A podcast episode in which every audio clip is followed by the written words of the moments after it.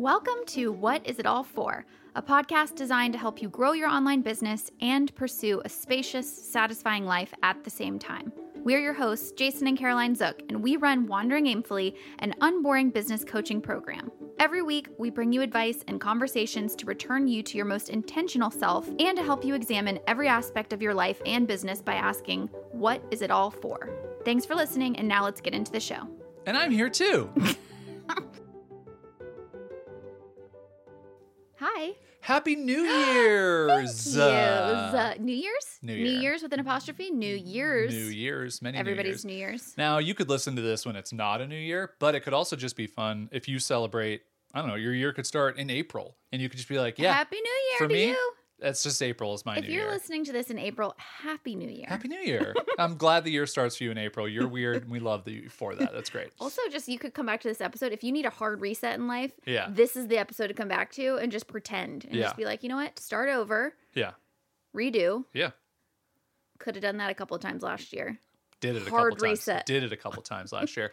Uh, do you want to recap the holidays, the holiday season? Do you want to Just to get into this? Just for everybody to like, just think about their holiday season. We made one big you- change this year. What, what- We did not take down Christmas right. decorations like two days after Christmas, which I really normally like to do. That's how you know this year was bad. yeah. I, I was looking at our Christmas tree the day, the morning we were supposed to take the decorations Yeah. down, which was the 27th. And did it give you stress or did it give you joy? no, no, no. I was looking at it and I was like, nah, you know what? 2020, Nah.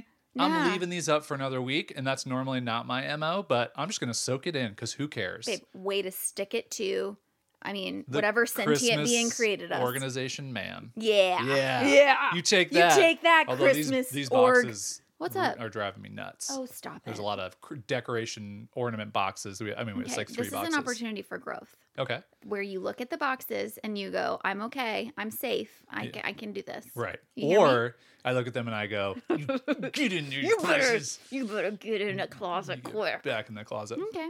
All right. Well, we had uh, we had a great holiday season. Thank you We so much celebrate- for asking.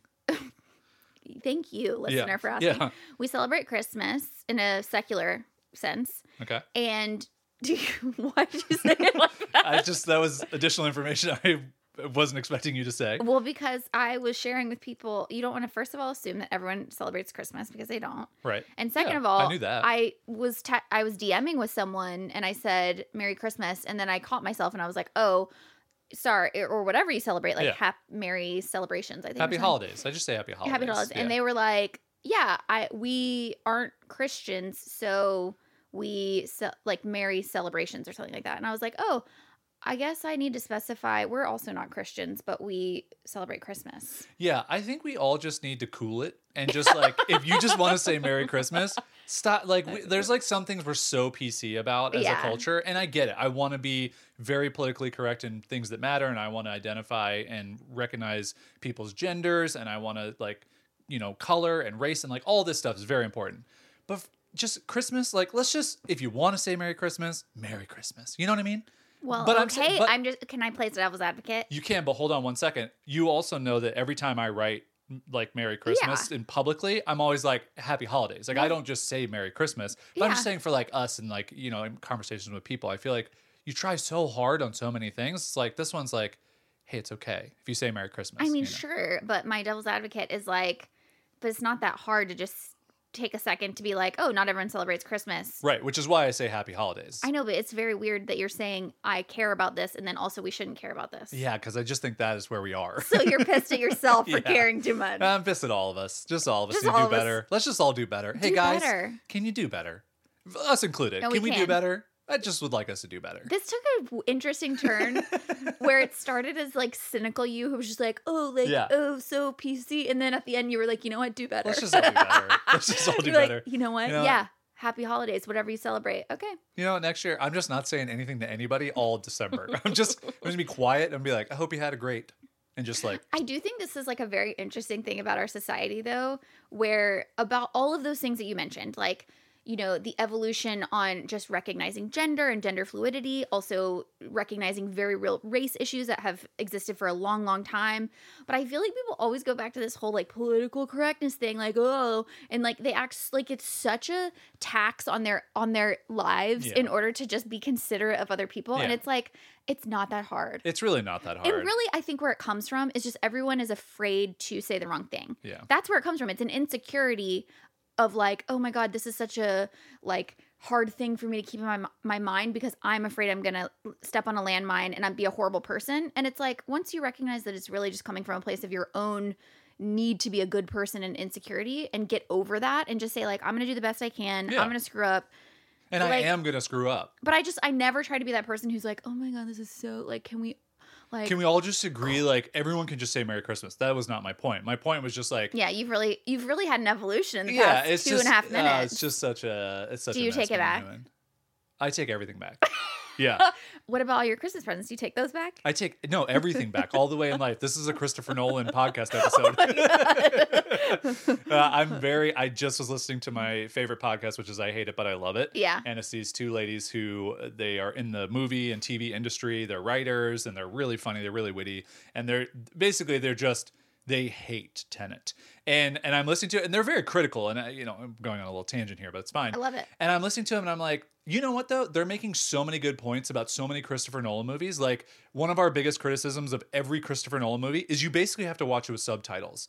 And he does it on purpose. Like his Wait, thing why? because he wants the sound, like it's movie quality sound. Oh, but you can't hear the dialogue. And at home, our TVs, our sound bars, like are, they're not made for that. Like they do not send dialogue out well it's enough. like a it's a it's a situation where you're putting your artistic expression over the Absolutely. It's it's like you is you I mean that's you a paint a painting Yeah. and then you put the painting in front of like a black curtain and you're like yeah but if you could just have x-ray vision of black curtains then you'd be able to understand my art and it's like Yeah. yeah but like no one has that just so you know so But just like okay, make it for everybody else But then putting myself in the shoes of the artist. yeah I mean, isn't really uh, you could argue all day what the point of art is, but like why is it less of an important or why is it less of a recognized like desire to make your art about your expression, not the reception? yeah but here's the thing about that which i totally agree Did and I, I think did I even say words that Yeah, I think so.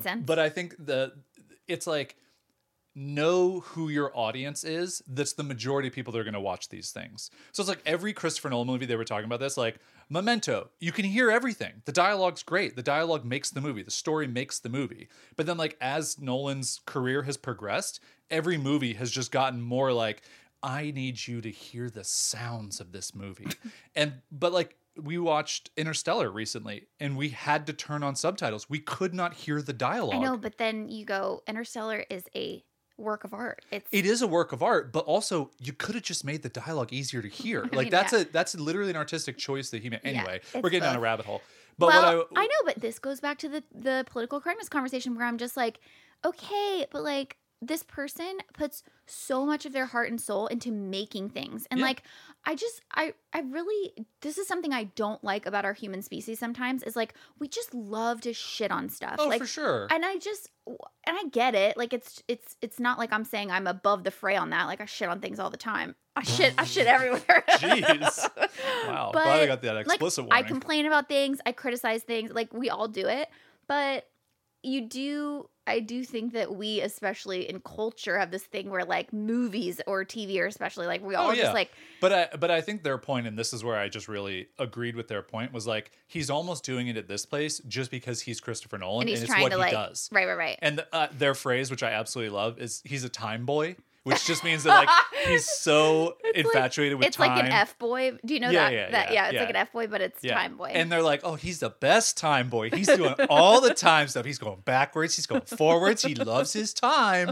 And it's this great bit that they do. And it, it just feels like that with all of his movies. Like he's just, it, it's just like he's trying to push it so far, which is fine. But, and my, my uh, point, which what they brought up, which I'm just saying to you, this is great. this is preamble, great. Did you guys come here for this? They did not Or at did all. you Just 30 seconds. Press Just the button. Press the button. that's button fine. uh, is accessibility. So like Uh-huh. if a movie is not watchable, like you have to do something else on your TV to make a movie watchable, then we're past the point of like I'm making my art because time is something I want to explain. And you're getting to a place where you're like, yeah, but I can't even hear what they're saying to figure out what you're trying to tell me in the I art. hear that. Like that's just yeah, the like I hear that. nuance. It's like that's the little is the art the sound or is the art the message? And if you if the art is the message, then like do things do the simple things that to people make want. it more accessible. They brought up a- Listen, you're talking to somebody who has struggles a lot to hear things. Yeah, so I sure. appreciate you. Yeah. Uh, okay, that's enough preamble because And- wow. No, we no, wait. I one last Yeah. point. Yeah, it was yeah, just I don't know anything about Tenet. Nothing about Yeah. Tenet. Not a single like idea. Like I thought You it was. watched the trailer. I thought it was Dunkirk. You've seen the if I'm being honest. the something about the Yeah. the logo for the Right. movie reminded me of The Dunkirk, feel, and I was like, and. I was like, oh, it's like a war movie, and you were like, no, No, it's a time boy movie. a boy. It's a time boy movie. I was like, oh, like a wartime? What? Yeah. No. Yeah. I was like, okay. And then I, the only headline that I've seen is just somewhere across my internet uh, wanderings Yeah. that just said like there were full like 90% of the movie Robert Pattinson didn't know he was in it. Yeah. Robert Pattinson did not know what was happening in the plot. Yeah, they they said that literally they the actors would show up like they got a very small version of the script. Yeah. And then they would they would get a page to know for what they were filming that day and then they weren't given anything else. And that so has to be so hard. Oh, I'm sure and I'm sure it's really frustrating too because as an actor you're like I want to be this character and Yeah, it takes you in and out. yeah. So anyway, It's basically just like you're in theater class, guys- like acting out a scene. If you guys have seen Tenet and you love it, please let us know because I'm actually on the train of like I'm not interested in watching this movie because what? just from what they've said, Okay, they're like, you're not allowed to shit. You're not allowed to jump on the shit train if you haven't seen the movie. You're not allowed. but I'm not I'm not shit talking the movie per se. I'm just saying I'm not interested in watching the movie right now because I've not heard enough that compels me based on the track record of Time Boy Christopher Nolan that I'm interested enough to do this. Like I'm waiting for our friend Caleb to write me back. I asked him this morning after I was listening to the episode, like, is this actually worth watching? Right. Like, it, it- like really, just be honest with me Right. because I got two Not and a half from a per- hours I want to spend watching like lots true. of other things. it's true. And being with your babine. and being with my bean and, playing And- Nintendo Switch and like all yeah, the there's things so I've done. many things to do. All right, we are uh, like 12 minutes into this episode, and we need to talk about this important thing that people showed up here for. I know, guys. We just we haven't podcasted in like two weeks. So we had lot. We just wanted to get back flipped, into it. We flipped the fart studio around, so the couch Yeah. is on the opposite wall, which you guys can't see. This what is this a great looks like. segue. Yeah, We flipped the fart studio around. If you're a new listener, we uh, record out of my Alexa, art studio. what's the name of your Alexa? That's I'm Alexa. I share this name with lots of amazing people. you asked the wrong question. What's the question? Alexa, now what's the name of this device? Oh, God damn it. the name is Jason's Echo. Oh, Wow. You suck, Alexa. That was okay. First Okay. of all, really sorry if you were listening to this outside of your headphones, and now your Alexa is saying. Oh, yeah. yeah, we just did that. that sucks. Uh, but it used we used the device was named the Fart Studio, and so it just always made me laugh. And she was like, "My name is the Fart Studio." and I Carol's Fart laugh. Studio is what it said. and it was just great. And it was Wow. because it's- what a failure that was. Okay. That would have been so funny. Can. I just get my thought out? Yeah, yeah, yeah, yeah, yeah. This room, this room was named the Fart Studio because it's an art studio. Ha ha ha. Yeah, and Jason yeah, yeah, named the Because farts are funny. the fart Carol's Fart Studio, so it would say that. So anyway, that's what he was trying to show you, and it didn't work, but that's fine. Must have gotten reset somewhere in time. Mm, yeah. Oh, Oh, time, time. boy. Oh, wow. Now, are we before it was reset? Or are we? At, oh my gosh, That just reminded me of that Weeknd song, Star. What is it? Starboy. Star- And the whole time I'm like, why does he keep saying Starbucks? And you're like, no, it's Starboy. Starbucks, and Yeah. you're like, no, No, and I'm no, like, Starboy. and you're like, oh yeah, it's Starboy. That makes more sense. It's Starboy. it does. It does. So why that se- why that segue worked? is because new year, new me, new fart studio.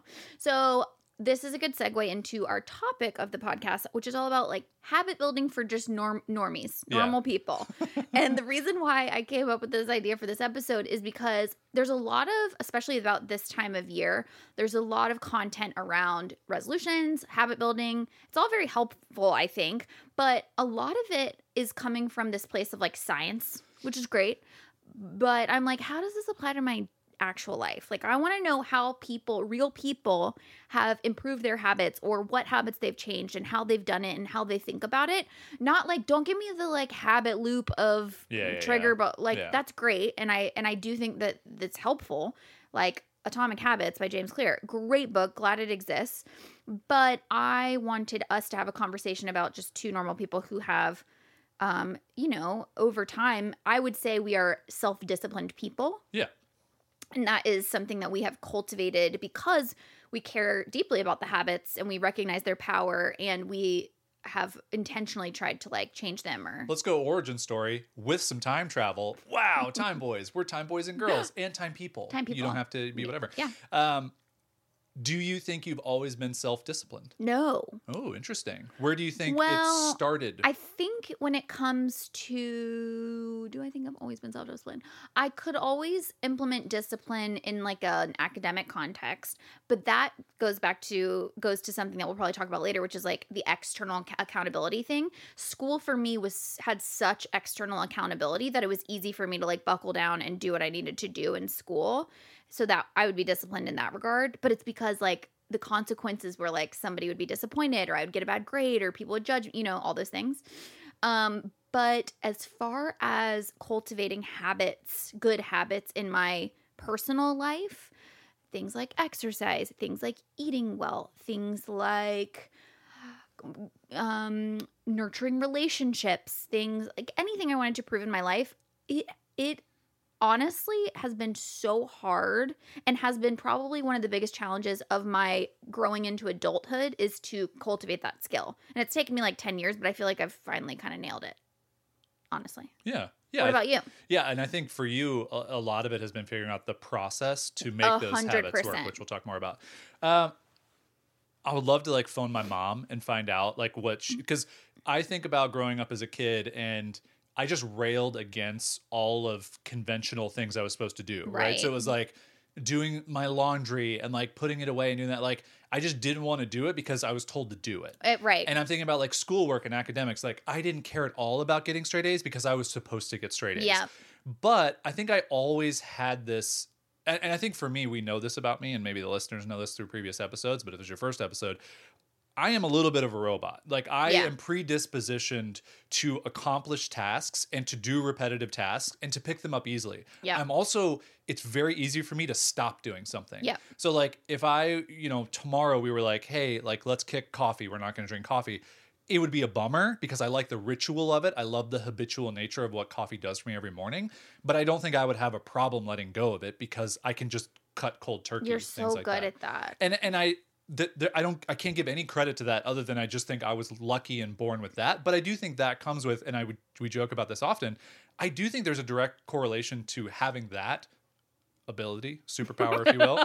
But then I have the kryptonite of like I'm not very empathetic. Right, right, right. Yeah. And I do think they are related because mm-hmm. a lot of times I just my rational practical brain just doesn't see things. Like I just don't even see the opportunity to do something where I'm like, "Oh, yeah, like it doesn't make sense that that's just Yeah. a natural thing for people to do." I know, you know, there's, I'm not a psychologist. I'm not a. but you could pretend to be one. It's okay, a great. podcast. Uh, Dr. Carol oh, is in. Dr. Dr. Farts is here. Listen, if Dr. Oz can pretend to be a doctor, then is Dr. Oz not a real doctor? I mean, he's ish. a doctor of something. He's a doctor. Let's not go down that rabbit Yeah. hole. Um, but I think that there's something to be said of what you're saying, which is because because when I when you say that, what I think of is what stands in the way of me cultivating habits a lot of times is my emotions and my ability to tap into my emotions. Um, a lot of times like habit building is very hard and so you're doing something that's difficult and i my brain is predisposed to notice how difficult it is and to like almost empathize with myself if that makes sense of like being like oh my gosh like this is hard this is so you know and your brain is like sh- just can shut off that sort of corridor in your brain hallway Yeah. and you're like well guys we're only doing rational uh, and like robotic things today and Yeah. so i don't know what the correlation is there in psychology but i do know that just anecdotally that is the way that it kind of works for us. However, I will say that being in close proximity to you has really helped me with that Oh, because on. well because like I I I see the way that you are able to just do that. And there was probably a period of time where like I was really resentful of that because I was just like God, like it's fine for him to be self-disciplined because it's easy for him. Yeah. And but I think I was like, well, I can either just say that for all of life and not be able to change it, or I can look at him and use that as motivation to be like, okay, I can make a choice to just do it. Like, I know it sounds overly simple, but if I'm really committing to trying to cultivate a habit and I don't want to, there are going to be days where you don't want to do the thing that you're trying to like b- be consistent in. I can use a little bit of that Jason robot and just be like, okay, it's okay that it's hard, but I'm going to do it anyway. Yeah, and I think that's where really leaning into finding processes that work for you and like hacking your own habits for lack of a better buzzwordy phrase is the most important part. Like if you really do struggle with some of these like habit building things and like you've tried all the things, you try this like then maybe the thing to try is like you have to have a better process. Totally. So, and I will reference James Clear in his Atomic Habits books talks about that in terms of you you know not setting goals set, but setting systems Mhm. because the system is what's going to actually help you be consistent and then eventually you know a side effect is the goal that you're going to achieve but i definitely believe that to be true and i have a couple of tips here so we are going to actually have some So structure there's gonna be some helpful people and helpful stuff. uh-huh Okay, great. so, uh, you know, and we haven't lost everyone yet, but so the one tip that I thought of from my own experience is don't try to focus on improving a million habits at one time. yeah, even more than two, honestly. Honestly, Yeah. I fall into this habit a lot because, or fall into this trap a lot because I know there are some people who hate like New Year's yeah. because they are like, there's too much pressure. It's probably the rebels of the world like you who are like, oh, the world wants me Yeah. to change right now. I'm going to stay the same. For me, I am very emotions driven. And so I love, I'm very feelings driven. I can very easily tap into the energy of things around me. So the new year does bring about a, an, a, like this sense of renewal. And I like to ride that wave. Yeah. I like to jump on board because I do think it helps propel me into a new year. But my problem is like at the end of the year, when I start looking towards the next year, I'm like, I want to be the healthiest I've ever Yeah. been, the most creative I've ever Yeah. been, meditate every day, Yeah. call my mom three times a week, Right. like all these like things. And if I've learned anything, actually one thing that has helped me come to this conclusion is Notion because I, I've been tracking my habits and my as I call them life pillars more uh, on a weekly basis. And I've just realized like every week where I set a goal of like, I want to focus on these three things, inevitably it falls by the wayside. But when Yeah. I say, oh, this week I just want to focus on getting in the art studio every day or whatever, then I'm much more likely to do it. So on a grand scale, I think the same is true. And it's okay to be like, okay, this quarter I'm going to focus on my health, but maybe the next quarter then I can work on Well, yeah, we were talking about this on a walk the other day. As you were like, I really like, I want to like figure out like my art thing and like getting back into art and like making that a priority. But I know that for the next 90 days, you really want to make your health and fitness a priority. Yeah. And so I was even just like, hey, give yourself permission. Just use 90 days to build the habit of health and fitness. And then, and there's no end game of that. I think that's really important too, where Oh, it's yeah. like, I'm not trying to be a fitness model by the end of 90 days. Right. What I'm trying to do is cultivate the habit that every day I think, hey, I should go in our home gym in our Yep. garage and just do something for 15 minutes because I want to invest in my health. And so my point to you was in our walk was let's knock that one out of the park. Yeah. And by knock it out of the park, I mean just show up every 90 days so that it builds this into something that you enjoy. And then at the end of that 90 days, go, cool, that is ingrained. I am good to go. I, that is the thing I am, I've figured out, I know how to do. And maybe I don't do it every day, maybe I do it every, whatever it looks like. But now, okay, cool, let's go to art. And what Yeah. does that look like? Because it, we, and it's, I think it's the really important thing that all of us have to realize it's so easy to go i'm not going to do two things at once. I'm not going to i that's previous me. I'm a time boy at that point and like i was bad time boy and this time i'm going to do better. But also i want to make a peanut butter and jelly and work out every single day. Yeah, yeah, it's like don't do both of those things is a bad example. But I, I just think it's really it's a, a helpful peop, a helpful thing for people who are listening to this who are normal people like us where just give yourself permission just one new habit is all you need to focus on for however long you want to do that. Yeah, and the thing that you said there that I want to point out is to me the whole point of habits is it's like hacking your brain like you were saying where once you establish there's this point trying to integrate anything new into your life is so hard because you're there there are these well-worn grooves in your brain these patterns these autopilot things that you've been doing over and over. And when you introduce like this new thing it takes so much mental effort to focus on integrating that because it's not a well-worn groove yet. But to me the thing about habits is when you do something long enough you start to just over time wear that groove down in your brain that creates that pathway in your brain so that it just feels automatic, right? And like that's the whole point of what you're trying to do with the habit is I want to bring this thing into my life. I recognize that there is a compounding impact of doing it every day and the more I do it, it's not the easier it becomes, but it's the more automatic it becomes. Yeah. So you're like using your brain's ability to create these well worn grooves to its maximum benefit. So in your example, like you were saying, that's what I'm trying to achieve with my focus for the first 90 days of the year is really on exercise and just making that a habit which I've never been able to really crack the code on. Yeah. And I the reason I gave myself 90 days is because I've done like a couple weeks here, a little month challenge here, blah blah. I was like I need to really focus on the long game here so that I can wear those grooves down very deeply so that now, you know, my hope is that it's not about looking a certain way, it's not about hitting a certain weight. It is none of that. It's on, you know, April whatever when the 90 days is over, I want to my goal is that I wake up that day and my brain goes time to work out Yeah. and then the next day and then the next day like i just have want to create a new habit in my life where exercise is not an afterthought Yep. it is a non-negotiable And I don't want to stay on the fitness thing for too long, but I do think it's something that so many people want to cultivate as a habit. And to that point, I did this 90 day challenge when I turned 30, which was in 2012.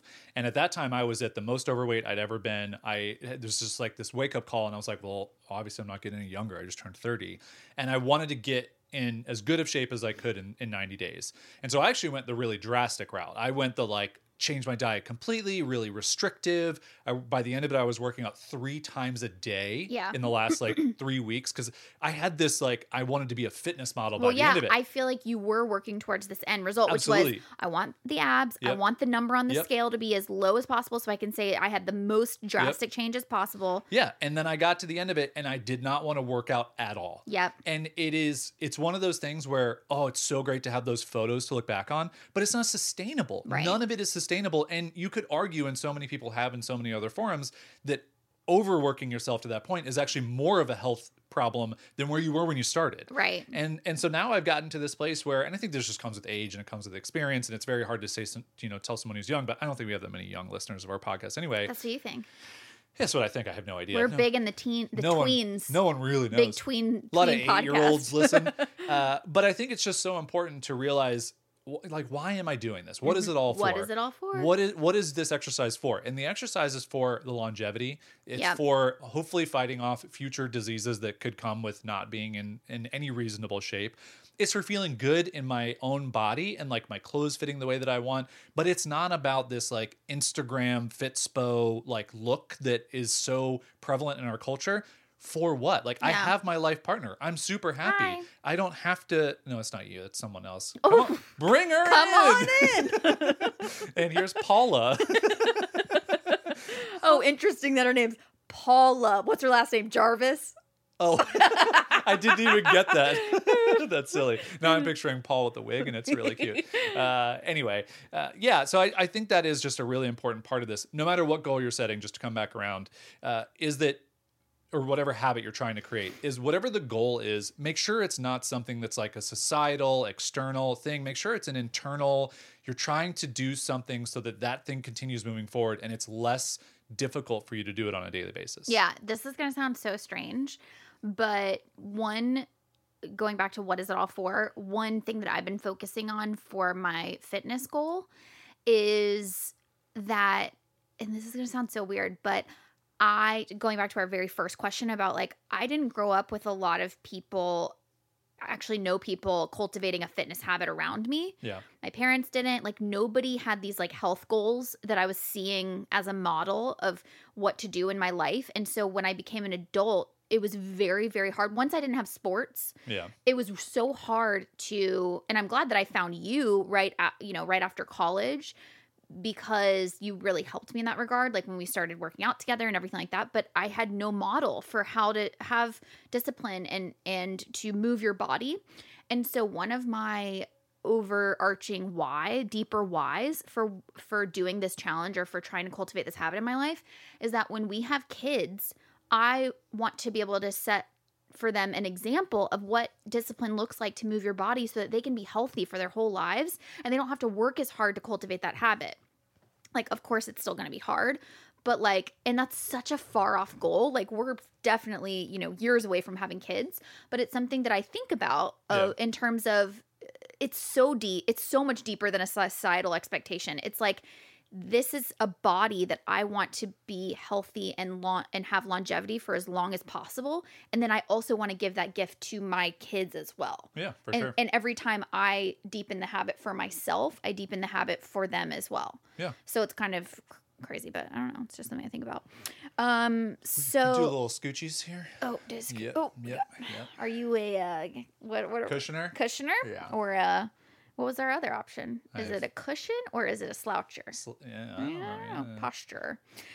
So that was not trying to focus on improving multiple habits at once. So another one is maximize your natural energy cycles and momentum Yeah, we for the habit you're trying to cultivate. we talked about this in our uh, wandering aimfully coaching this uh, a couple months ago with productivity and processes and this one really resonated with people they really our members really appreciated that we talked about hey lean into your own rhythms. Lean Yep. into your cycles if you're a lady. Lean into the things where you feel that hey now's a good time for me to kick up a new habit. Let me do it. Or it's not the time. Let me not force it.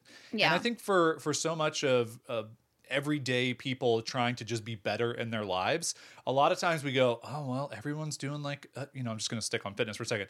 Everyone's starting a fitness so like i guess i got to do that. And it's just like if you waited two weeks you may even be in a so much better mental place to start but you're forcing it at the wrong time and then it's going to prolong that habit ever existing for you because it's just at the wrong time Yeah, I think this is goes on the macro level. So in terms of like when you do things, um, you know, and like you were talking about your hormone cycle, if you're a person who ovulates, like I'm big into that stuff. Um, big into ovulation big, I'm a real big ovulation fan. just a just a big ovulator you just really Such an ovulator. like to ovulate But I am a big believer in working with those rhythms and cycles, but also this is on a micro level. So I was just telling you that for years and years, I've struggled with when, what time of day to try and work, work in a workout. yeah I've tried everything. I've Yeah. tried after work. I've tried first thing in the morning. I've tried middle of the day. And I can tell you that first thing in the morning was never going to stick. I know that was the worst one. I tried it for like I think I did it for like three days, and I was like really, I was like so excited about it. I was like, I'm gonna do this, yeah. and that's the classic thing of like, well, we'll talk about experimentation in a little bit, but you have to you have to do that to know if it's gonna work for you or Yep. not. What is working for me right now that I have discovered, and I don't know why it didn't like occur to me, is because I was like, when I started those three days of working out first thing in the morning, what I loved about it was that I got it out of the way. Yep. It was the first thing. It was so it was just like so. I, there were no excuses. I had no excuses. Um, whenever I tried it at the end of the day, I had a million excuses. Yeah. I was like, I need to work on this thing. I need to finish this up. I knew I'm tired. Blah blah blah. So I liked first thing in the morning, no excuses. I did not like that. I it was a dreadful experience Yeah. every time because I am not a morning person. Forcing myself the first thing before I'm even awake to go into the gym, it made it a place that I did not want to be. Yeah. So, what is working for me right now is I I wake up, I have my coffee, I wake my brain up. I have a delightful, wonderful experience, which is slowly drinking my coffee. And then I am a, at maximum motivation for my day Yeah. right after my coffee. I'm like, I can take on the freaking world. I've done a little bit of journaling. I've done, I've watched something motivating on YouTube. I'm like, I'm looking out the window at our beautiful view, and I'm like, I can take on the day.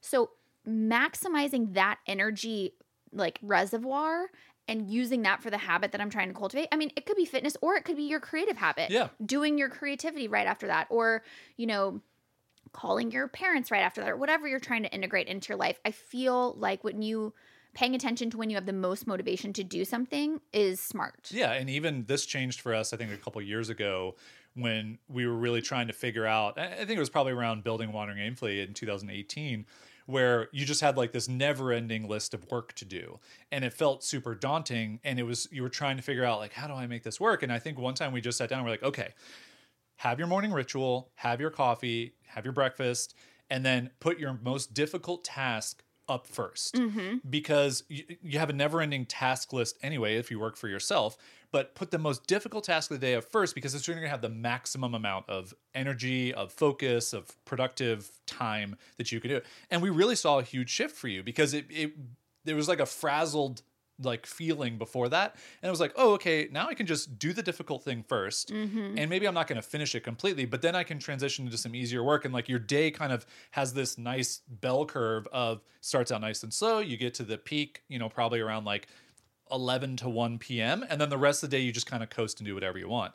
And I think for whatever you're fitting into the the upward swing of that bell curve is the important thing to take away from this, which is what is that habit that you want to cultivate and when in your day does that make the most sense to fit that in? Totally. Which kind of segues into the next tip, which is just you have to keep trying. Yeah. You have to keep experimenting with different systems until you find what works for you. I can't tell you how many times. So, I always wanted to be someone who had a productivity system because I needed a way to track my tasks and like I just I always felt disorganized. I always felt like things were falling through the cracks. And so I wanted to cultivate a habit of writing down what I was going to do each day, tracking my tasks so that nothing would fall through the cracks. I can't tell you how many different things I've tried. I have tried Asana. I have Yep. tried digital planning. I have tried physical planning. I have tried the list method. I have tried the to do app. I've tried every app under the sun. And it took all of those experiments to now find Notion, which I absolutely love and have been using for almost five months now. Yeah. And I'm, it, it's the only thing that has ever stuck. Yeah. The only thing.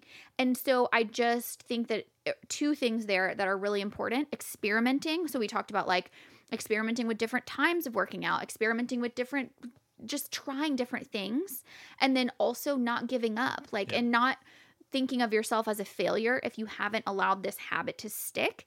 It's just that you haven't found the right system for you. And Yeah. you just got to keep trying until you find the unlock that is going to maybe it, it won't ever be easy, but like I do believe that if you, if the right pieces line up, you'll stick with it. And it. should be easier. Yeah. That's the goal. And the thing that I've watched from kind of afar, A fart no, Okay. from Jafar, uh, from, Aladdin. is is each one of these productivity systems, whether it's Asana or whatever, like it, it's never felt like "Ah, finally this thing is helping me. Mhm. And I think for anybody listening to this, if your productivity system is not helping you and you're not seeing it as a benefit, it's like a chore that you have to do. It's basically like you're stacking another habit on top of the habit that you're trying to Mhm. build. So it's making it twice as, as difficult for you. And I just love that you found Notion, you found August Bradley, Marie Poulin, and you've just really invested in figuring this out because I, again, this goes back to like, I'm very fortunate to have this natural thing. I just, every day, I'm like, okay, what are the things I need to get done today? And I do those things. Mhm. And, you know, years ago, I, I felt a tinge of probably just too much going on. So I just wrote them all down. And so I'm a very like tangible physical to-do list thing. And now I just use Google Calendar. I just put blocks in my calendar and that's literally my to-do process and it works really well for me and I have no problems getting things done. But what I will say is that uh, watching you use Notion, it's even showed me like oh like this could be just like better like it could make my life even just like a little bit easier because then i don't have to like think about these things not that it's difficult to but it just like removes it from Wait a friction second. Are you telling me that I'm inspiring you in your productivity? I, Carol, am inspiring you, i am Jason. inspired by, by your productivity Mhm. but i don't know that i'm in- inspired to change anything in my productivity processes yet Okay. just being honest Great. Yeah. Um, just checking in there Yeah, on yeah, what yeah, yeah, exactly yeah. was being yeah, said yeah. into the sands of time. Time boy. Um, one thing that you said there that I picked up on is also later on a, another tip is just about trying to make habit building enjoyable. And I don't know what the scientific, like I don't know what the James Clear.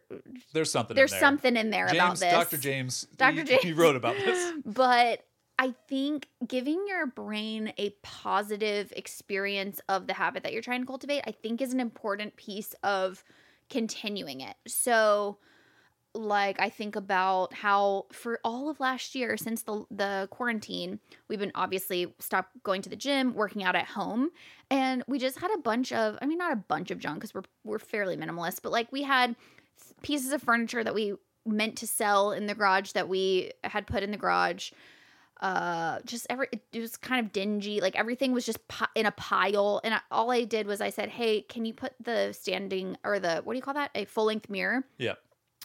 that we had in our entryway. Can you bring that into the garage so at least i can have a mirror when i'm doing like workouts or whatever out there? So you did that. And so there was this full length mirror that was basically in this little like corridor. corridor that was the size of a yoga mat that I could work out at.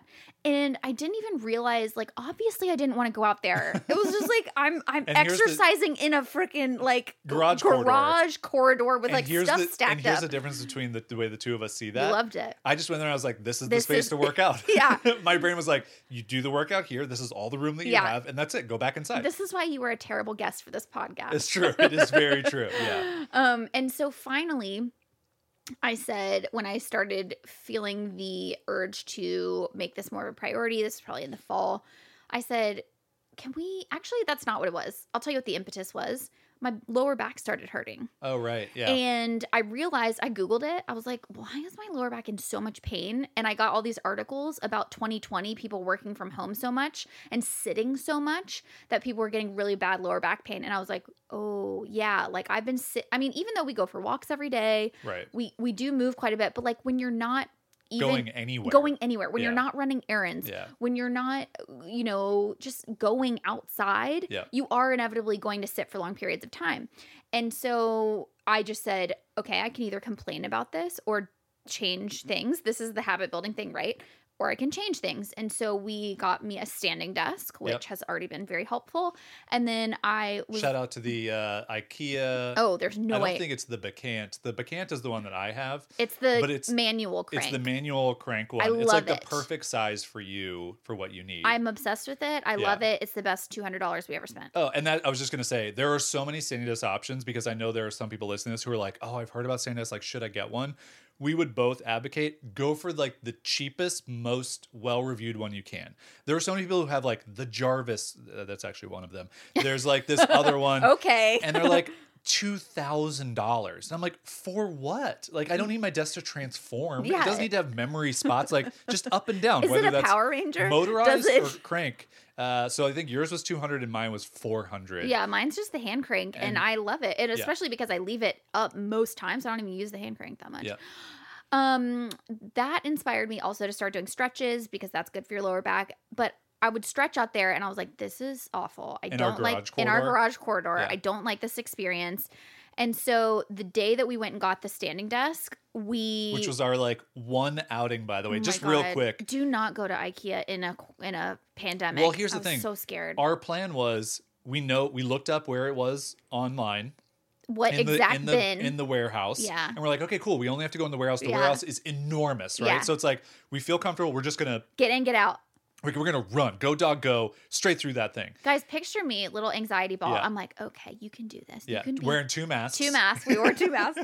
I was like, I, we haven't been around people. We are taking this very seriously. Yeah. And so I'm like, okay, you can do this. We know exactly what Yeah. Get in, get out. I'm acting like I am a Navy SEAL. I'm Yeah, like, yeah, this is my yeah, mission. yeah. I, and we walk in, and first of all, I'm already, I already was like, remember I mom, You I mom mom, stopped mom stopped you in the parking lot because Yeah. you were too close to that person. By mom stop, I mean, f- I grabbed him by the wrist Yeah. and made him stop, and How I said, "How far away was I? less than six feet. False. You were. Absolutely false. Anyway, Yeah. I mom stopped him and I was like, okay. No, I remember exactly what I said. I said, I know that you're going to want to focus on efficiency right now, but I need you to focus on safety.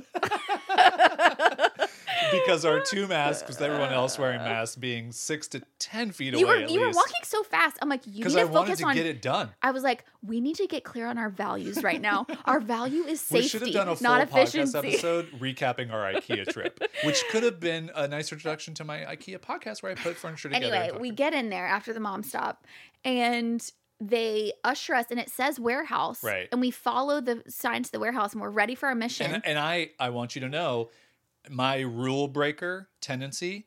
I wanted to go right instead of left Well- because I knew that if you go right, that's where the cashiers are, and you can go around them and you get right into the warehouse. Well, we should have done that, but there was a greeter who is looking right at you and being like, And that unfortunate this way. soul, like you know, she didn't want to be there. And, and before we know it, we're in the f- pillow section and we're in the actual yeah, you're in catacombs. The, yeah, you're in the catacombs And of then- IKEA. you guys, I have never sped walked through the catacombs Yeah. so fast in IKEA. You But then, of course, almost running. I was. Yeah. And then everyone's in the main area where they Yeah. tell you to stay. So I'm juking in between like frames and frames, cups and lamps shelves, and and I'm like, and Jason's just trying to keep up with me, and I'm like, I got to get to the warehouse stat. anyway, that was an and you stopped at one point, like full. You I came to a full- full I stop, was like, and I was I like, need hey, to- hey, hey, you, you got to get out. like, you can't live here. This is not where you live. you, you like had a full pep talk mid IKEA. You I like, was like, you can do this. Yeah, you can't. You can't you stop can't. right here. This is not. This is you're not not, going to teleport out of here No. just by standing in this one spot. you have to keep going. So and anyway, I was like, I don't know where to go. we did get the desk. We did get it. So and we my point of that was we brought the desk home and then we were going to put my old desk in the garage with the corridor, the stack of furniture. Yeah. And finally I said, "Oh, I have an idea. Is it possible that we can rearrange these things into a more conducive gym area?" yeah, And before we knew it, we're rearranging furniture and it worked out great because Yeah, the we- desks and things in there was actually it was like all the things you need for like a absolutely. And I think I think it's such a great example of if you're stuck trying to make a habit stick, then change the The environment. environment, Change yes. something, even if it's something simple. And I know one of the things I think James talks about in the book is like he really was bad at flossing, and it's because he always put the floss away. yeah. And he was like, I just started putting the floss out. And so I would see Yep. it every day. And as much as I wanted it to be away, I wanted more to floss my teeth. Yep. And so I think that's a really important lesson to learn when you're trying to build a habit. And especially if something is really not sticking, change the environment and try and make it fun. And I think that's the other thing that we really like. I, I was trying to be as supportive as possible about the garage corridor and catacombs and just being like, yeah, sure. What do you want? Yeah. You know, like I, I'm, I'm up for whatever you want to do. Let's figure that out and let's make it happen. And we're not going to spend an extravagant amount of money because we just rent anyway. So like, we did What some floor do? tiles. Yeah. We need like some finally order some adjustable dumbbells, which that was a whole rigmarole trying to find those. Still not here yet, but we'll see if they get here next week. Yeah. But like that, all of those things I think have really helped you to get to this place where you've started this 90 day fitness thing. Yeah, and- it's much easier for you to stick with. Yeah, and that's the whole point of this little section was like I enjoy being in there now. Yeah. Like there's something to this whole feng shui thing. Like the energy in there is open. The energy is so much better. And now I can fully use that time and that space as actual self-care because it feels nice. It it feels not like something I have to do, but a place that I want to go. Yeah. Um, and it's funny you talk about the flossing thing because that was another example that I wanted to share with people is um, one habit that I wanted to cultivate in 2020 was to finally have a skincare routine because I think I'm getting older and like I've never cared about just cleansing my skin or keeping it fresh or like whatever. Um, and so I have a very, very, very, very, very simple routine with very, very, very, very simple products. But I was, you don't like things on the counter. Yes. And so I was having a hard time being consistent with it if I had to put things away. So then I just stopped putting things away because, like you said, I needed to do the routine more, but I knew it really bothered you. And so my compromise was to order the back of the wall or back of the door organization system Yep. from the container store, I think it was. And now I have all of my daily habit things that are where I can see them, but we mostly leave the door to the bathroom open so Jason doesn't have to see them on the counter. It's wonderful. And it's wonderful. It's a great solution. And I've never been more consistent with my skincare. I've never been more consistent with flossing. I've never Yep. been more consistent with what else is in there. Oh, I use my little uh, face massager, Yeah. which is so good for my anxiety. this is just a silly thing. What? Um, do you mouthwash morning and night and have you every single day since we started? no. Okay. So here's the difference between the two of us, which I absolutely love because I was curious. This. Yeah. I have not missed it. I know you haven't. Since the It day really- in like a couple months ago when you were like, What hey, yeah. we should we should mouthwash. And I'm like, okay. And literally there's like a a, a crank like in my, I I mouth in my I mouthwash now. I'm a mouthwash person. So Yeah. like I have not missed it I know. once. I that just reminded me of a story. So, um before I get into this story, it does involve like logging our food. So Oh, if that's okay. something that Yeah. is like I don't know if that would be a trigger for people, but I do calorie know tracking. calorie if yeah. that stuff is um too like triggering for you, then just fast forward. But for me, I have just been logging food, keeping a food diary basically. And um I do we do it in the Fitness Pal app My or whatever, Fitness My Pal. Fitness Pal. Yeah. And so I'm in there and I'm And this like is the past three days. Yes, I'm about, in yeah. there. I'm logging my food. and I'm only friends with one other fitness pal. He's my fitness pal. And it's Jason. And it, so you get notifications about the other people's activity. And it says, Jason has successfully logged his food for 306 days. And that is every day since we started doing it last year. Uh, it's almost a year. Yeah. And um I just for comparison, uh, we both like started doing it last year at the same time. And I think I probably have logged a total of like 25 days maybe. Uh-huh. That's generous. Yeah. And I get this message that's like Jason has logged 306 consecutive days. And I'm like, "What?" Yeah. I'm like, like I almost treated it like you had a secret girlfriend. I was like, "What You in the hell?" I sent you a text and I said, "Wow, you weren't gonna tell me that you just been secretly tracking your food Oh. consistently for 300 days. I haven't done anything, anything consistently for Yeah. 300 days, and Yeah. so that's why you're not actually allowed to be on this podcast yeah, anymore. it's true. It's true. No, and it is. Uh, it, it's there is just something, and I'm very grateful for it because it's the mouthwash is the perfect example. The food tracking is the perfect example. Like it takes no mental effort for me, and I apologize to anybody who's listening to this and is like, That's annoying. that's the opposite of me. And I get it. I live with the person who is like that. Thank you. But I will say Normal that person. you have gotten so much better at picking things up. And I think the tips that you're sharing are the helpful things to do that. And it's not one of them, it's Mm-hmm. all of them and figuring them out. And and I think so did we finish talking about the rhythms part of this? Was that the tip that we we just sort of glossed over the rhythms. but I think that is a big part of this is for me it doesn't take that at all. It it's just like I don't have to think about that, but for you it does and I think that part of what is really helpful for building habits is just knowing that and acknowledging that. And I think so many people fight against that. Yeah. And they're like, "No, I previous me could not start this habit on January 1st, so I this year I am going to." And maybe this is your permission slip to be like, "No, I'm Yeah. going to start it February 12th." Yeah. because who cares? Like I want to do it when it's best for me and screw all the other external things that people are saying that they're doing. This is the actually this is a thing that I, another tip I wanted to talk about. It's the self-awareness piece. It's knowing yourself and not judging yourself. So like you were just pointing out, you know that it's easier for you to do those things and you know exactly how to do it. I know that no matter how hard I want to be like you in habits, I'll never be like you. Yeah. And the more I try to, wish for a reality that doesn't exist, that is the definition of suffering. Yeah. So I'm not going to create suffering for myself. I'm not going to judge myself for falling off the wagon. I'm not going to make up some story about how I can't stick to anything because I always start stop and start different fitness things. You know what? If these 90 days don't work for this, that's fine. I'll try again. I'll try Yeah. something else because that is the way that I'm wired and I refuse to tell myself a story that that means something about me being a failure or me but not being good enough. To me, I think I think we did a post on this on Wandering Aimfully's social media a little while ago, but it's like the story that you're telling yourself is that you're flaky and you can't stick with anything, but the reality is that you're someone who is willing to switch things up until you get it right. Yeah. And so it's just a matter of perspective of which of those stories you're going to believe because it's the same it's the same thing. Either, you know, so it's, one person sees it as flaky, the other person sees it as I'm not going to settle for something that doesn't work for me and I'm going to keep searching for the thing that does. And I think it's also really important to have the self-awareness or develop the self-awareness to know when you need to like go all in on a new habit and like really kind of push the boundaries of what you're comfortable with in terms of the extreme commitment or if you need to baby step things and you need to take it super easy and you need the the barrier to be so low so that you can just get into a rhythm.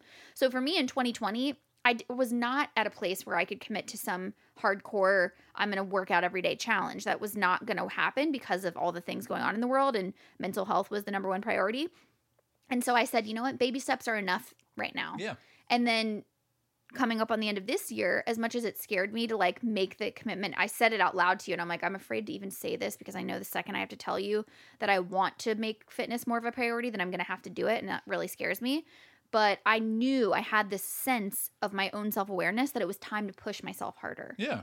Yeah. And I, I, I just think everyone listening to this, I hope they take away from that segment there that any previous time version of yourself, time, boy, girl, or other, Yeah. that has not done the thing that you've wanted to do, as our friend Elsa and Anna both say, let it go. Yeah. Elsa really. But you Anna know, doesn't really say let it go. Okay. But just but just like l- take this moment to give yourself permission to be like, great. that was previous me and previous me was trying to do it because of external validation or because of people on instagram or because of people i follow in my sphere or family or friends or whatever this year me is all about me and i'm going to figure out how to do it for myself and that will be good enough because Mm-hmm. what is it all for why am i doing this habit whatever it is and define what that is and then know okay that's for me though Yeah. that is the important part is that it is not for anybody else. It is not for looking better on any social platform. It is for me to feel better feel more creative feel more loved feel more connected. Whatever that thing is let that be the reason that drives you to build these habits. Totally. Um, the last thing I want to touch on is also we were talking more about building habits that you want to build, yes. But what about letting go of bad habits, like and breaking bad habits? And caveat: when I say bad habits, this is not a judgment on people's Yeah. character. This just means something that you want to phase out because everyone has a different I- idea of what a bad habit is. when do you think you stopped picking your nose Ooh, I mean, have you I don't. I mean, I. if we're being honest if we're being honest, after I get out of the shower, Is sometimes I get a good nose that's pick. Because like it's just all you know. Anyway. yeah i think i'm like an end of the day kind of guy Is it after or is it before? it's probably before because I think it's wet before. after Yeah, it's it's all wet wet, in there Oh my god. Yeah, I'm like a before bed. Like I just think that's like end the day, like clean Just everything clean it out. Clean it out. You know. Things you learn about your spouse 10 years into being together. You're I didn't know that you pick your nose before bed. well, it's not every day. It's not. Yeah. I'm not doing like a 365 nose picking uh, It's like extravaganza. an, it's like a one day off, one day on. You got to have rest days. yeah, some days I go like a week, okay. you know? Well, And then, then I- then and there's then a lot. and then you, you get and you're like, I'm a gold miner. I'm prospecting, I struck gold. but like, how happy are you? so happy. Yeah, that's gross. We're gross. Yeah, but it's funny, you know. Well, yeah. Uh, so bad habits. I, I think for me, listen, uh, we we've gone over this multiple times. I am good at starting things, stopping things. I don't have that much of a struggle, but I will say a bad habit that I'm very happy that I got rid of. And for Bad me, for you habit. bad for me. This was a, a big thing for me to change, which I think a lot of people who are listening to this will probably want to change this or at least think that they should change it is checking my phone first thing in the morning. Mm-hmm. And I broke this habit in 2015. And I finally just decided I'm feeling negative every day. And I'm especially feeling negative like nine or 10 o'clock. And that's a couple hours after I've woken up. And what has happened before that? Like, Yeah. why am I feeling this way?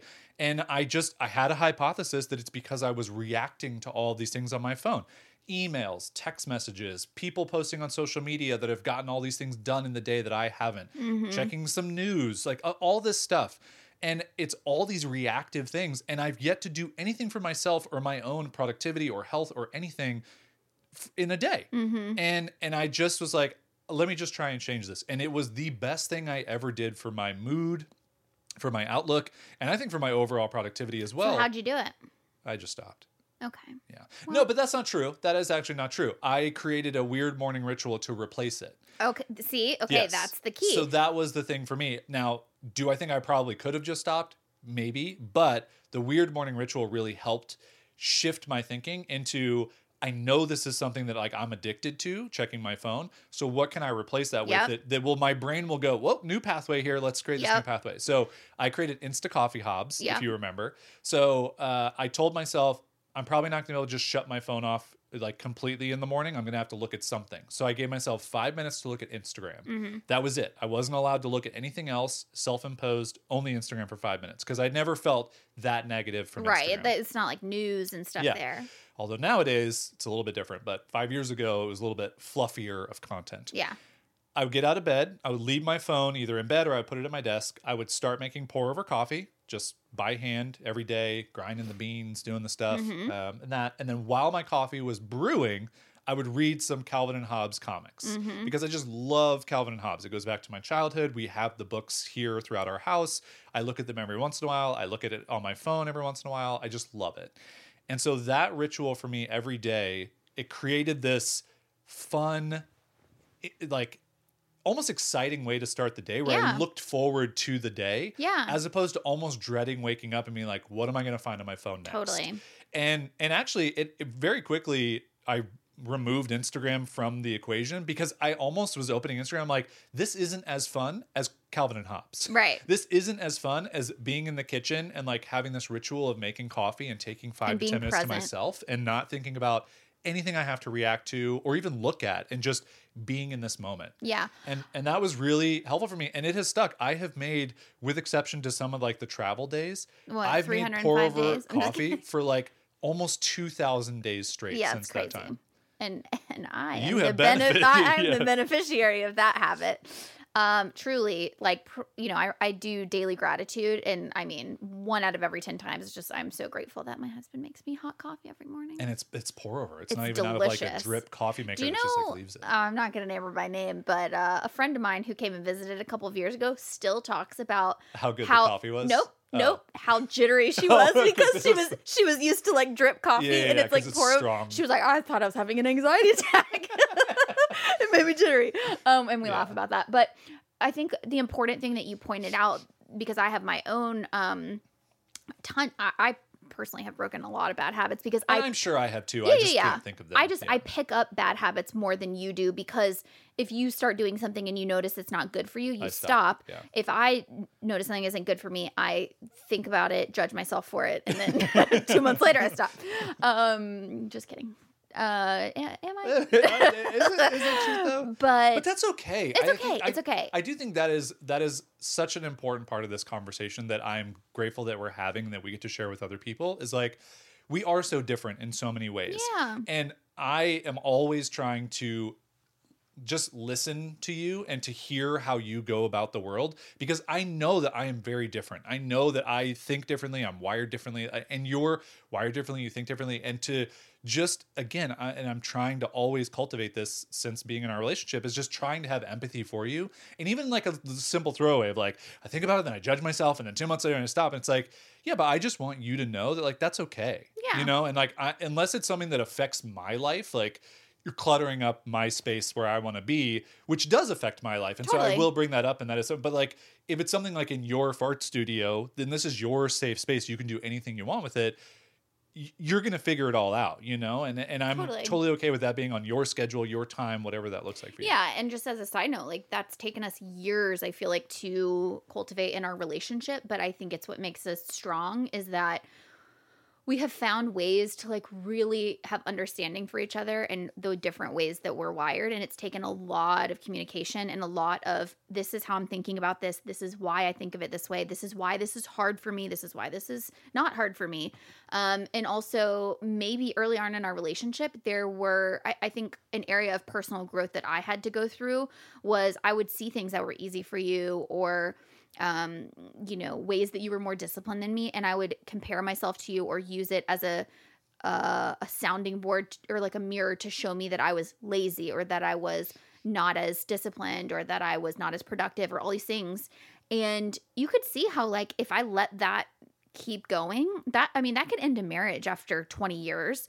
But instead, over time I've been able to say this is not a reflection of me. This is who Jason is. I'm not going to use him to compare myself to because that's not how I'm wired. And it's a combination of me having confidence in myself to just accept myself as I am. And then also the things that you bring to the table in making me feel understood and not making me feel judged and not making me feel compared to or saying like why can't you just suck it up kind of thing Right. um, and that's taken time. But anyway, Yeah. that's a little side note of Yeah. relationship stuff. I think we've done a good job of that. But um, going back to what you said about the replacement, I think is so key when you're trying to break a bad habit. I think of like, I mean, we're not parents yet, but I think of like, you know, when like a toddler finds something dangerous and they like want to play with it, or you know, something that's breakable, and you're like, oh, not this, this, and you kind of like you need to give them something else to focus on. Well, we had a dog, and I had to do that with Plax when Yeah. he was little. Like Yeah. he would chew on the side of a coffee table, like, and I'd not- be like, "No, no, not not that, this. this. and then he would go back to be like, "No, No, again, yeah. not that, This, this." yeah. And, and it's a real thing. Like Yeah. it is just as a, a need- mammal, you just need that replacement to go. Oh, okay, these are the pathways that are set. These are the new pathways I want to create. Yeah, I was thinking about one habit that I wanted to break. I mean, I got to a place, I think this was in probably March or April, after Plax had passed away, right when the pandemic had begun. And I mean, I was drinking wine every single day. Yeah. And there's, listen, I'm not here to judge anybody's wine consumption. I just know for me, it got to a place where I, it was automatic. Yeah, it becomes a coping mechanism. right? Exactly. So I, I I had to be honest with myself and go, okay, is this really just like me relaxing or is this me coping and is this me not even really i got to a place where i wasn't even really enjoying it i was just Just doing it. doing it Yeah. like that five o'clock t- like time would hit and i would just go oh time to pour myself a glass of wine Time for some mommy juice. mommy oh god jason calls it mommy juice and i hate it um But we joke about it. It's fun. yeah. Yeah. But so I, finally I got to this place where, and listen, this is going back to the beginning timing of what habits you choose to break. There was for sure months where I knew that I wanted to break that bad habit, but I gave myself grace to just be like, it's a pandemic. Yeah. Like, Yeah. listen, you only have so much focus right now. You only have so much discipline right now. Use it for whatever you think is going to be most effective. And for that, it was like meditation and journaling and trying to get my feelings out. And so I just, that's fine. And I, you, like, don't use it to like judge yourself so harshly for it. But I did come to this place where finally I was like, all right, I'm ready to like break this habit. Yeah. And for me, it was actually really simple because I think I, like I said, I had got to this place where I wasn't even really enjoying it. It was five o'clock. I go pour myself a spindrift Yep. in a wine glass Yep. and I drink that. And unintentionally, I would just say like, "Oh, you having some mommy juice?" yeah. And, like, we would be like, it was along. a joke because it was the same thing, but it was not the same thing. It was it was breaking the habit of the thing But it's had. so strange how, like, just the ritual that your brain has created around the thing doesn't even rely on the thing. Yeah. It relies on the ritual Yeah. and the feelings that you associate with it.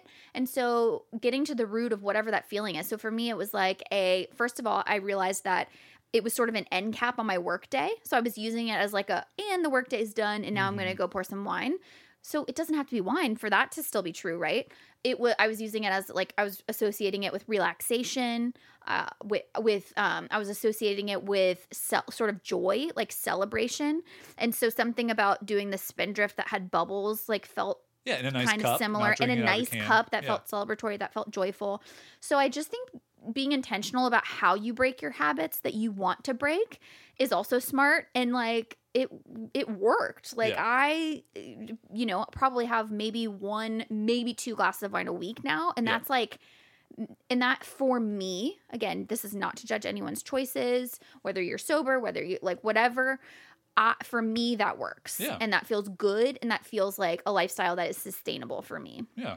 And I think that we're going to run up against other things where it's going to have to have be habits that are broken and we're going to come up against other difficult moments in life when we're going to have to have coping mechanisms because life can be really hard and there are curveballs that get thrown at you. And that's okay. And you don't beat yourself up about it. And you just hopefully go, this is not my forever situation that I'm in. It's my situation for now because things are really tough. And I know that I'm going to replace this with something later on. But for right now, I'm not overly harming myself in any way, so I'm okay with what this feels like and what this Yeah. And I just think it's such a never ending journey to cultivate these things and bring stuff into your life and send stuff out of your life. And um, I do think the important part is the reason habits are so helpful is that it's just these like little units of things you can do every day that really do add up to you know a, an outcome that you want. And so just being intentional about what those tiny units of effort are that you're bringing into your life is really helpful. And i hope that this episode eh, gave you some ideas for yourself. Maybe it made you think about a habit that you wanted to break. Maybe it made you think about a habit that you wanted to cultivate that you hadn't finally committed to. And maybe this was the push that you needed to like really commit because I do think that's a big part of it. We didn't even talk about it, but just like Yeah. committing Yeah. and saying And maybe- this is something I want to change. And maybe the commitment starts 30 days from now or Right. two weeks from now. It's like, I'm not starting it today because I'm not going to fall into that same trap, but I'm going to set myself up so that in two weeks, I can get everything ready. I can clear out my garage corridor. Make a system. I can plan out whatever I want to do and know that, okay, I'm going to hit the ground running with that. Mm. Um, Oh, one thing that I wanted to share with just my and again, I'm very early on this like fitness habit. but This is my accountability that I've now talked about it. A couple of things that I did that I think helped me this time around. I answered this question. So this could be whatever habit that you want to cultivate.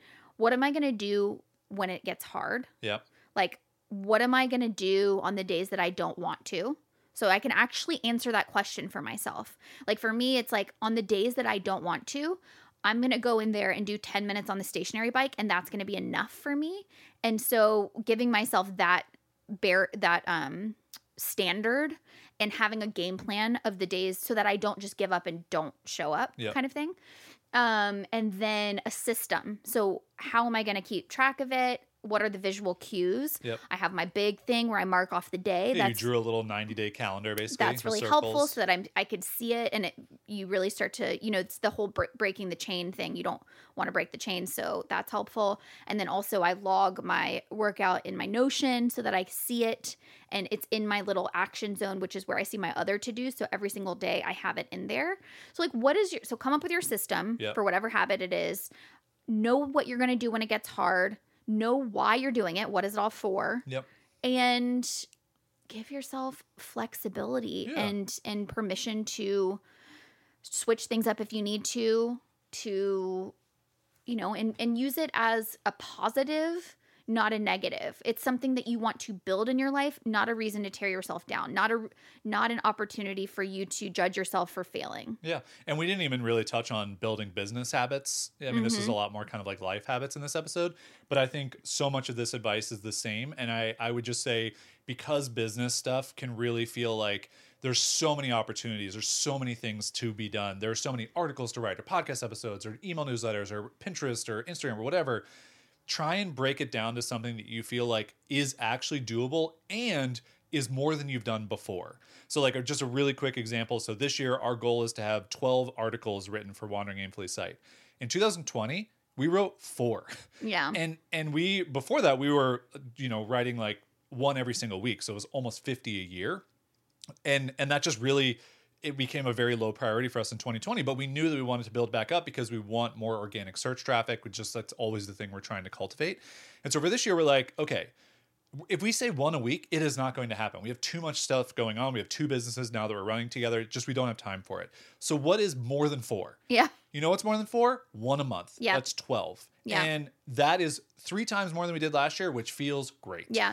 That reminds me of the we wrote an article on this a long time ago, but it's always stuck with me. Um, I think it was a Made Vibrant article actually, okay, but so it's one about yourself. Right. you coined it. Oh, I, okay, I is said. I said, you know, can you, if there's something that you want to change in your life, can you change it just 10% at a time? And Right. you coined it the 18, not 180. Right. So can you, it's like instead of 180 degrees, if you're trying to make like a big change in your life, what's the 18? Right. Just so you the you tick. 18 It's like a- degree yeah, it's like a instead of the 180 degree turn. And so I think that's what you're kind of talking about here, which is like, you know, we we try to have these big sweeping changes, but like what would it what would it look like to just have the 18 degree version of whatever you're trying to change? Yeah, absolutely. And can you make that the first benchmark? Yep.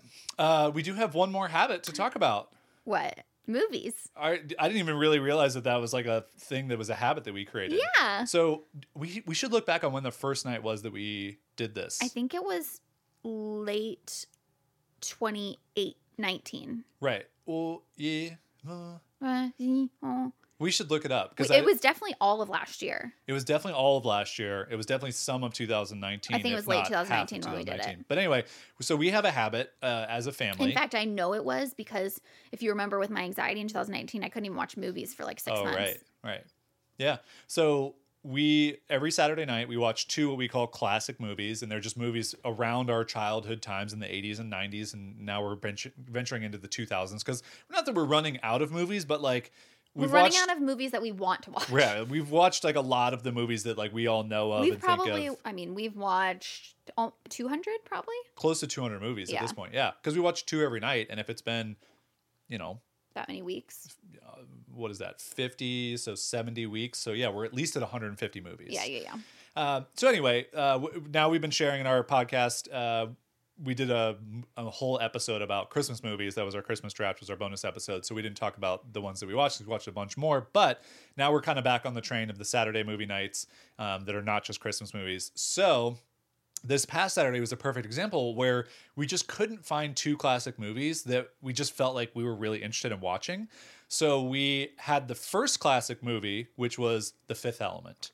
Yeah. And that that to me does fall into that category because it's like I think it was late 90s, 97. Oh, yeah. It was Yeah. late 90s. Uh, and and we were like, okay, that one fits the bill. But what like what else do we want to watch? And we just had both been talking about what I call Gravity 2. Jason's just been referring to it as Gravity 2.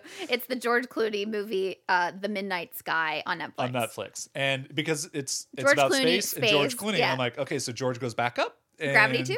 It's Gravity 2. Where's Sandy B? Also, Gravity, great movie. It's just such a good movie. It Really? all- I remember not liking it.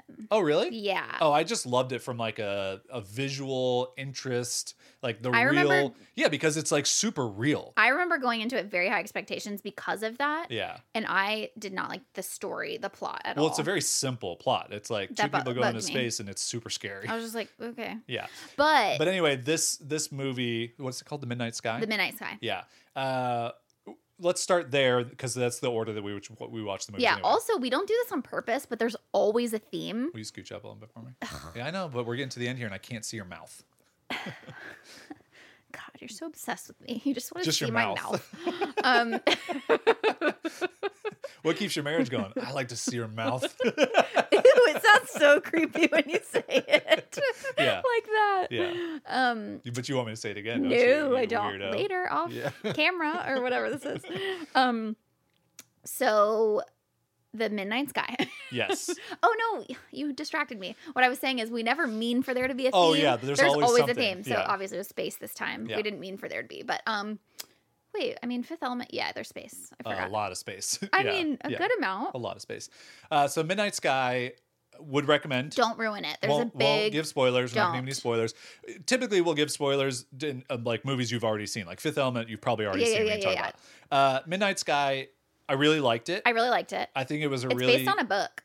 it's based on a book, which I was saying while we were watching it. I think Netflix should just own this. Like every popular book and series that has come out, it. just buy the rights to it and just start cranking these out because you already have like such a rabid audience of content. Yeah. Just like keep giving people what Well, you know like. the new thing on Netflix that is the you won't know this because it's not targeted towards you, but there's the Bridgerton that you keep Bridgerton. Bridgerton. yeah. Um, but it's funny because I hear them. I when I started watching it, I was like, "This is like Gossip Girl and uh, Downton Abbey," and then Yeah. that's how they're describing it. And I was like, "Well, nailed it."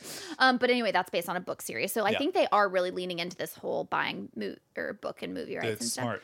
Um, so the Midnight Sky, I won't say too much about it. It is a little bit of a slower burn, Yep.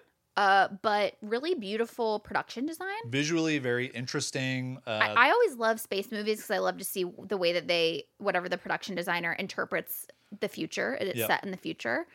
It also, you know, I don't think this gives away too much, but it it is a really sobering reality for like climate change Yeah, and things like sure. that. I mean, that is not a major it's not heavy handed i would say it's like the point of the movie is not about that yeah. but um But it kind of is.